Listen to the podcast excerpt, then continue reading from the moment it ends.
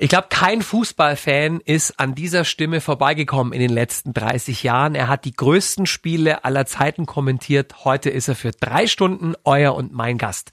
Einen wunderschönen guten Morgen, lieber Marcel Reif. Guten Morgen, danke. Gern. Sind Sie froh, dass Sie Ihre Sportreporterkarriere vor Corona an den Nagel gehängt haben oder ist es äh, für einen Fußballkommentator im Grunde genommen egal, ob das Stadion voll oder leer ist? Nein, das ist ein völlig anderer Aggregatzustand, Fußball ohne Zuschauer. Ich, ich kommentiere ja noch ein bisschen Champions League für, für meinen Schweizer PTV-Sender. Mhm. Ähm, Nein, daran, daran will ich mich auch nicht gewöhnen. Nur es ist alternativlos und, und es gibt keine andere Option. Insofern muss man sich damit abfinden. Aber nee, das ist nicht Fußball, wie ich ihn genossen habe. Mhm.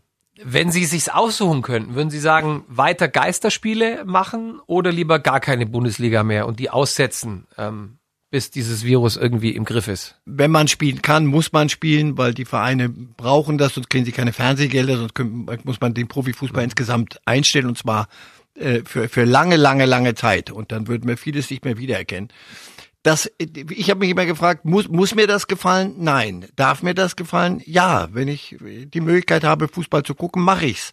Und ich glaube auch in Corona-Zeiten ähm, und in den Zeiten des, des kompletten Lockdowns habe ich das für richtig gehalten, dass man den Menschen auch mal eine Möglichkeit gibt, im Fernsehen für zwei Stunden mal etwas anderes, etwas Banales wie Fußball wichtig zu nehmen und nicht nur ähm, Reproduktionszahlen und und äh, die die Infektionsquoten und und sich den ganzen Tag mit mit Elend zu beschäftigen. Mhm. Das hält man psychisch nicht durch. Insofern es ist richtig, dass gekickt wird. Es ist nicht der Fußball, wie wir ihn uns wünschen, aber da wir das da das alles wirklich in diesem Fall alles andere als ein Wunschkonzert ist, ist mhm. es alternativlos und deswegen ist diese Diskussion äh, nicht hilfreich. Mhm. Herr Reif, ist Ihrer Meinung nach Fußball systemrelevant? Die Welt würde sich weiter drehen, auch ohne Fußball. Mhm. Würde mir die Welt dann noch so gut gefallen, wie sie mir mit Fußball gefällt? Nein. Also ist, Fußball ist keine Verpflichtung, aber es ist doch die, die, diese, diese Banalitäten kriegen zu die in Corona-Zeiten nochmal eine neue Bedeutung. Also wie oft antworte ich zum Beispiel, ähm, wie, wie geht's dir, sag ich, den Umständen entsprechend. Mhm. Das habe ich noch nie so ernst gemeint wie jetzt. Mhm. Und B, Fußball ist die, die schönste Nebensache der Welt. Ja, genau das ist es. Es ist aber auch nicht weniger. Insofern, ja, irgendwo ist es auch für, für viele Menschen, und die haben ein gutes Recht, das so zu sehen, systemrelevant. Wie würden Sie es denn regeln, wenn Sie machen könnten, was Sie wollten? Also äh, Stadion nur zu einem Viertel voll machen, Ticketlosverfahren, keine Stehplätze, Alkoholverbot? Auf das Eis werden Sie mich nicht locken. Ich bin mit einer Ärztin verheiratet. Ja. Die, die bestimmt, ähm, was medizinisch machbar ist. Und darum geht's. Wir reden hier nicht über, über Haltungsnoten und mhm. über, auch wie hätten Sie es denn gern? Ein bisschen mehr, ein bisschen weniger. Das können Sie beim Metzger machen mit der nass gehaltenen Wurst. Nehmen wir mal an, Herr Reif, das geht jetzt noch eine ganze Zeit so weiter. Überleben das die kleineren Vereine überhaupt? Oder sind, ähm, bleiben wir mal in Bayern, Regensburg, Kräuter Fürth, Ingolstadt nächstes Jahr um die Zeit pleite? Ja, das, nicht, nicht alles über einen Kamm. Es gibt Vereine, die sind besser aufgestellt, andere weniger und das mache ich jetzt ohne Vorwurf und ohne Wertung. Ja. Das äh, ist ein, ein Stresstest, ja.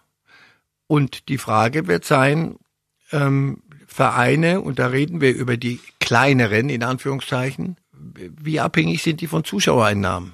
Ja, für, für Clubs, die, die, wo die nicht über Fernsehgelder reden, auch, aber nicht, nicht in erster Linie. Äh, für die sind Zuschauereinnahmen überlebenswichtig. Insofern, ja, aber wissen Sie, bevor ich jetzt in Tränen ausbreche, ähm, wissen Sie, wie viele Restaurants, ja, ja, klar, Bars, Gaststätten, Menschen, Existenzen.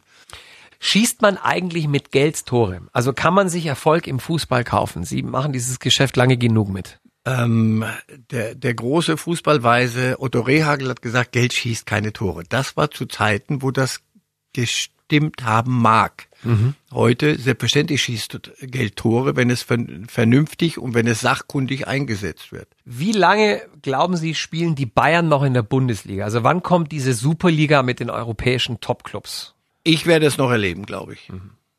Weil ich glaube, dass es auf Dauer alternativlos sein wird. Würde das dem Fußball gut tun, wenn die Bayern nicht mehr in der Bundesliga spielen, weil es dann endlich mal wieder spannend werden würde? Ja, das ist die, die, die, die jetzt moralisieren Sie ein bisschen. So würde es dem Spiel, Fußball gut tun. Ja, ich glaube, auf Dauer äh, wird es der Liga gut tun, wenn sie wieder einen Wettbewerb ausspielt. Mhm. Und ich mag diese Totschlagargumente nicht. Ja, aber weil jede Woche spielt dann die Bayern gegen Barcelona. Nein, sie spielen einmal gegen Barcelona, dann spielen sie gegen Paris, dann spielen sie gegen Real. Und wissen Sie was? Das ist super Fußball. Die, hm. die haben die besten Spieler, natürlich schießt Geld Tore. Das sind Weltauswahlen, die da Woche für Woche gegeneinander spielen. Das ist bestes Entertainment. Es hat nur mit einem Spiel gegen Bielefeld und Nichts mehr zu tun. Bei allem Respekt, und ich habe den riesen Respekt vor Bielefeld, was die aus so wenig gemacht haben, jetzt äh, erste Liga, fantastisch. Nur, die haben miteinander nichts zu tun. Mhm. Das ist, das, das ist andere Gewichtsklasse. Im Boxen sagt man, du kannst nicht äh, den, den Schwergewichtsweltmeister gegen, ein Fliegewicht, gegen einen Fliegengewichtler antreten mhm. lassen, weil es passiert das, was passiert, der haut ihn um. Mhm. Und Herr Reif, wird der Tag kommen, an dem eine Million Menschen auf der Fanmeile in Berlin ein Frauenfußball-WM-Finale feiern? Glaube ich deshalb nicht, weil der Männerfußball zu dominant ist und zu erfolgreich. Mhm. Ähm, wenn man sich orientiert im Frauenfußball an der Spitze, dann guckt man nach Amerika. Welche Parameter gibt's da? Richtig guten Frauenfußball. Gibt's in Deutschland auch, aber da, da in Amerika ist er, ist er sehr, sehr gut. Und es gibt einen eher mittelmäßigen Männerfußball. Mhm. Und es gibt dort eine Konkurrenz für den Männerfußball, weil er nicht weltmeisterlich daherkommt, gibt's die NFL, die, die NBA, die, die, die Baseballliga.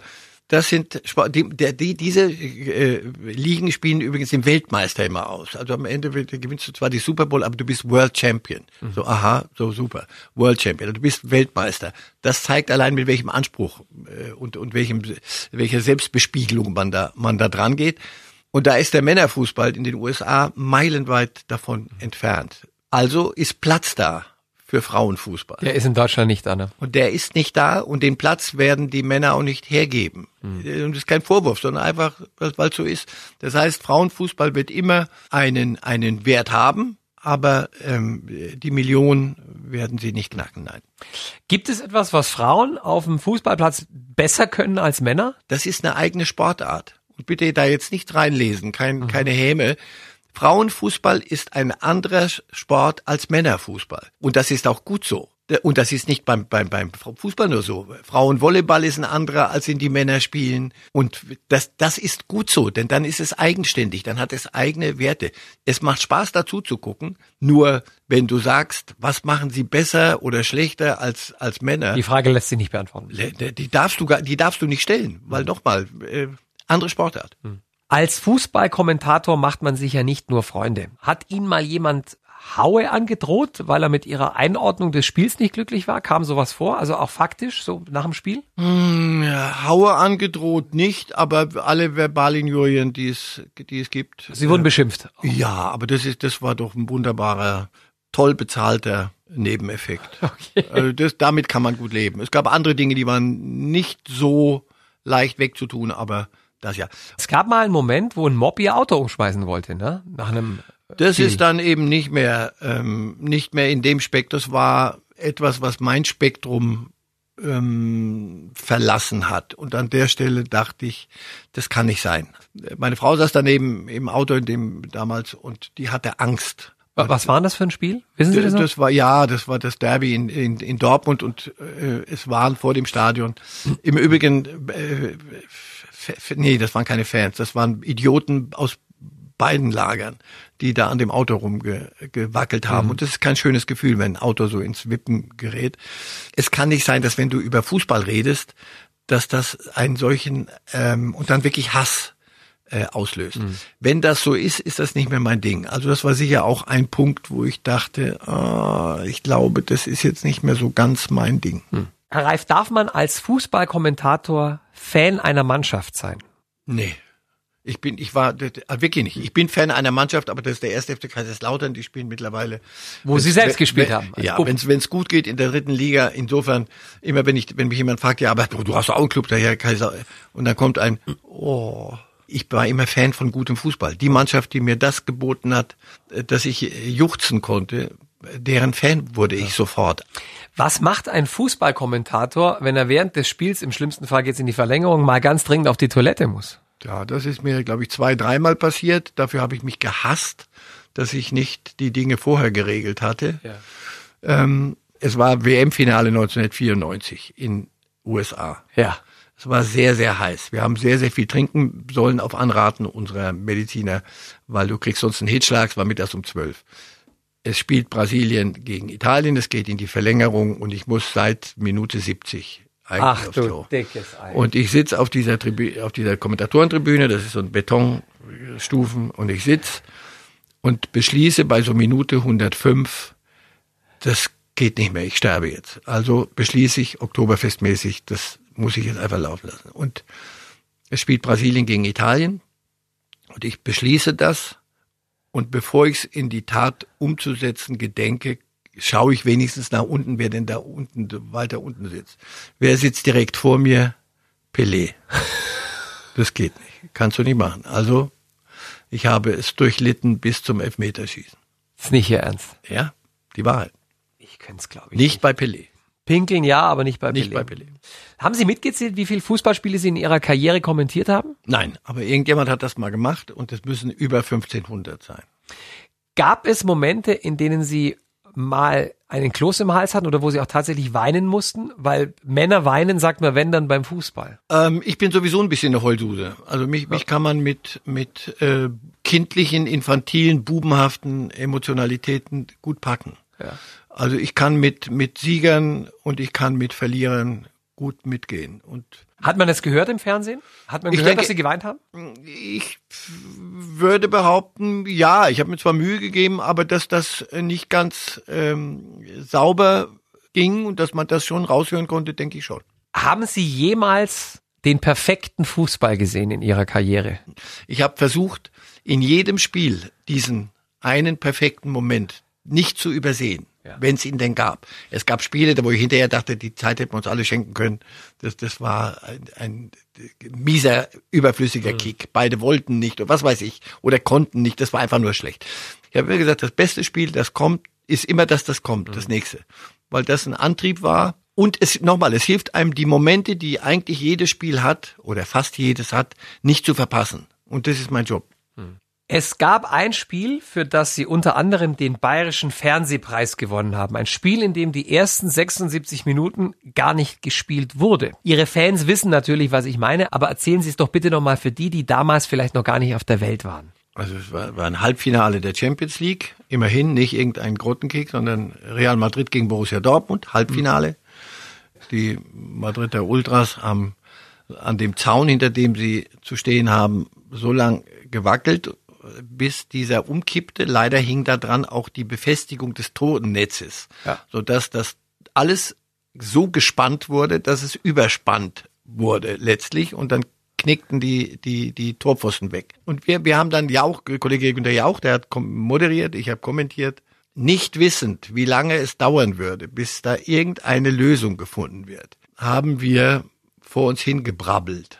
Also deswegen 76 lange ja, Minuten. aber äh, Wo nichts passiert ist auf diesem Fußballplatz in außer Madrid. dass die versuchten Realsatire ein Tor zusammenzubasteln. Realsatire bei Real Ja, Madrid. oh, oh, bravo. Nein, aber im Ernst, Sie, Sie haben selber gesagt 76 Minuten. Wenn uns beiden, und deswegen, das ist die Wahrheit, jemand gesagt hätte, so ihr müsst jetzt 76 Minuten, ihr seid doch sonst so lustig. Jetzt müsst ihr mal bitte 76 Minuten überbrücken. Wir hätten den Vogel gezeigt, hätten uns umgedreht, wären zum Würstchen stand und gesagt, ruft uns, wenn ihr so weit seid, wenn wir wieder, wenn Fußball gespielt wird. Fakt war, diesen Quark haben sich 12 Millionen angeguckt. Danach, ich bin der große Held dieses Abends im Übrigen, viel zu wenig abgefeiert dafür, denn ich musste danach, Herr Jauch ging entspannt, fröhlich lächelnd ein Käffchen trinken, während ich danach noch ein Spiel, dieses Spiel fand dann noch statt. Man muss sich nicht dafür schämen. Überhaupt nicht im Gegenteil. Das haben sie großartig gemacht. Ich Und diese Spiele, gestern- ach so, das wollte ich noch sagen, dieses Spiel haben dann sechs Millionen nur noch geguckt. Genau. Also zwölf Millionen, also also wenn du Quote machen willst, Ja. kipp Lass die Tore Tor um, lass die Tore umfallen und dann gucken doppelt so viele Leute zu, wie wenn gekickt wird. Lassen Sie uns in Ihre Kindheit gehen, weil ich finde, Ihre Geschichte ist so besonders und so wichtig, die müssen wir einfach ansprechen hier. Sie wurden ja kurz nach dem Krieg in Polen geboren. Sie haben Familienmitglieder, äh, nicht zu wenige, nie kennengelernt, weil die im Holocaust gestorben sind. Auch Ihr Vater hätte die Nazis fast nicht überlebt. Was ist damals passiert? Mein Vater saß in einem der Züge, wie ich später erfahren habe, die in, in den Tod fuhren. Und dann hat ihn Bertolt Beitz, der frühere, der spätere äh, Gruppchef, hat ihn au- und andere aus dem Zug geholt und gesagt, ich brauche die zum Arbeiten hier und hat ihm so das Leben gerettet und mein Leben erst äh, möglich gemacht. Ermöglicht. Nicht mehr, aber auch nicht weniger. Ihr Vater hat Ihnen ganz lange davon nicht erzählt. Warum? Als Junge war ich, konnte ich eine unbeschwerte Kindheit erleben. Und in Deutschland, im Land der Täter also. Damit ich die, eine solche, Unbe und meine Schwester, damit wir eine so unbeschwerte Kindheit haben konnten, hat mein Vater diese Dinge nicht angesprochen. Und die waren kein Thema bei uns in der Familie. Ich habe das sehr viel später erst von meiner Mutter erfahren, wie, wie mein Vater das überlebt hat und wie die und viele Einzelheiten. Und daraus ergibt sich für mich ein Puzzle, das ich mir zusammensetze. Mein Vater wusste, dass wenn wir nach Deutschland gehen, muss er dafür sorgen, dass wir nicht jeden Tag auf der Straße in jedem Deutschen einen, Deutschen einen möglichen Mörder seiner Großeltern mhm. oder unserer Großeltern sehen. So kann man wahrscheinlich nicht leben und dafür bin ich ihm sehr, sehr dankbar. Herr Reif, ohne den deutschen Industriellen Berthold Beitz, der Ihren Vater quasi in letzter Sekunde vor den Nazis gerettet hat, weil er ihn aus dem Zug geholt hat, wären Sie ähm, ziemlich sicher nicht geboren worden. Wie war das, diesen Mann, diesen Herrn Beitz, Jahrzehnte später zu treffen? Der war 98 da schon. 98. Bin mir hingefahren. Und machen wir es kurz, dann habe ich ihn kurz getroffen. Und das war der sicher berührendste, mit der Geburt meiner Kinder, bei der ich dabei war, der, sicher der berührendste Moment meines Lebens. Wo fühlen Sie sich zu Hause? Ich bin nicht der, der Weltbürger oder so ein Getue, sondern einfach, ich fühle mich da wohl, wo ich mit Menschen zusammen bin, die mir was bedeuten. Ist die Schweiz jetzt äh, auch wieder eine vorläufige Bleibe oder werden Sie irgendwann nochmal in Ihrem Leben die Möbelpacker rufen? Wie, wie sagen Fußballspieler, man darf nie, nie sagen, man muss gucken, was die nächste Saison bringt. Äh, es gibt eine biologische ähm, Komponente bei der Geschichte. Das Alter? Also, ja, das Alter. Irgendwann mal. Äh, nein, die, die Schweiz ist im Moment mein Lebensmittelpunkt und das ist gut so. Deswegen mir fehlt die, aber ich, ich reise immer noch, noch gern und viel. Insofern, mir, mir fehlt es an nichts. Also ich, äh, die Fantasie, jetzt dann nochmal Möbelpacker, fällt mir sehr schwer. Bevor ich Sie jetzt dann in Ihren wohlverdienten äh, privaten Sonntag verabschiede, äh, lieber Herr Reif, haben Sie nochmal die Qual der Wahl zu jedem internationalen Turnier ist die deutsche Nationalmannschaft von einem Song begleitet worden. Es gab viele. Ich habe Ihnen mal vier rausgesucht zu den vier Sternen, die wir auf der Brust tragen. Sie wissen, dass das der, der, der schwerste Teil der Sendung ist. Das glaube ich das, Ihnen. Aber es, es ist also passen Sie auf. Ich habe äh, hier vorliegen die Sportfreunde Stiller mit 54, 74, 90, 210. Ja. Andreas Burani auf uns. Max ja. Giesinger mit 80 Millionen und die Toten Hosen an Tagen wie diesen. Welchen hätten Sie denn gerne? Ach, ich, ich bin Fan der Toten Hosen. Also insofern. Dann haben wir das geklärt. Die Ab Toten dafür. Hosen mit an Tagen wie diesen. Ab dafür. Herr Reif, es war mir ein Fest. Vielen Dank, dass Sie da waren. Sehr, sehr gern.